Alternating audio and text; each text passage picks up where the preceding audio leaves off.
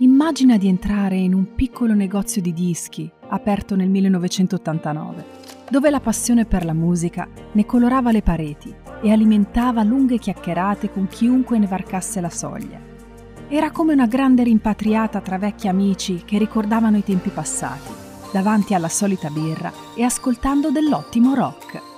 Dopo oltre 30 anni siamo di nuovo qui con la stessa passione e la voglia di raccontarti la musica attraverso un podcast. Quello dei dischi e Gianluca ti danno il benvenuto. Questo è Doc Valery. Rock on!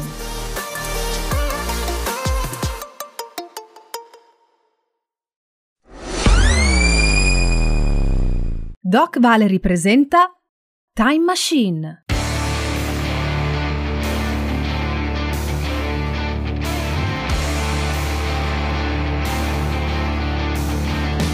Time Machine è la nostra macchina del tempo con cui viaggeremo nella storia della musica per raccontare le curiosità e gli aneddoti che hanno segnato la vita di grandi artisti rock e pop.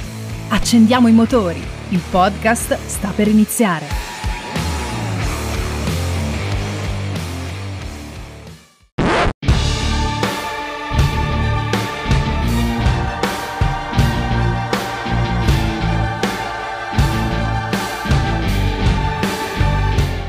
Il 29 aprile del 1967 venne pubblicato il brano Respect di Aretha Franklin. Il brano in realtà fu scritto da Otis Redding e inciso nel 1965. Questo aveva un punto di vista prettamente maschile. Nel 1967 Aretha Franklin lo rincise però da un punto di vista completamente femminile. Questo brano fu l'inno per i movimenti femministi e per l'abolizione dell'ancora presente forma di apartheid, dando alla minoranza afroamericana la possibilità di urlare rispetto. La canzone è oggi considerata da Rolling Stones tra le 5 migliori canzoni del rock and roll. Con questo risultato, la regina del soul è la prima donna a comparire in questa lista.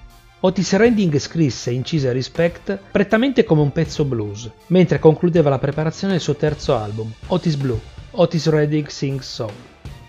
Ebbe un discreto successo questo album e arrivò al quinto posto nella classifica di vendita di Billboard. Però fu il produttore Jerry Wexler a intuire il potenziale successo della canzone dandogli un taglio completamente diverso. Il giorno di San Valentino del 1967 Aretha Franklin incise questa versione. Ai cori venne accompagnata dalle sorelle Caroline ed Erma. Nella versione di Aretha venne raggiunta all'originale una nuova parte e l'intervento soprattutto del sax tenore di King Curtis. Il brano venne incluso nell'album di Aretha, I Never Loved a Man the Way I Love You. Il successo della versione della Franklin fu persino superiore all'originale, rimase addirittura due settimane in testa alla classifica generale australiana ed americana di vendita della Billboard Hot 100 e otto settimane in testa alla classifica di vendita Billboard dedicata alla musica black. In Italia raggiunse il settimo posto nella classifica di vendita dei 45 giri. Anche Otis Redding fu impressionato da questo successo. Durante la sua performance al Monterey Pop Festival dell'estate del 67, presentò Respect, cantandola, come una canzone che mi è stata rubata da una ragazza. Questa era Respect di Aretha Franklin.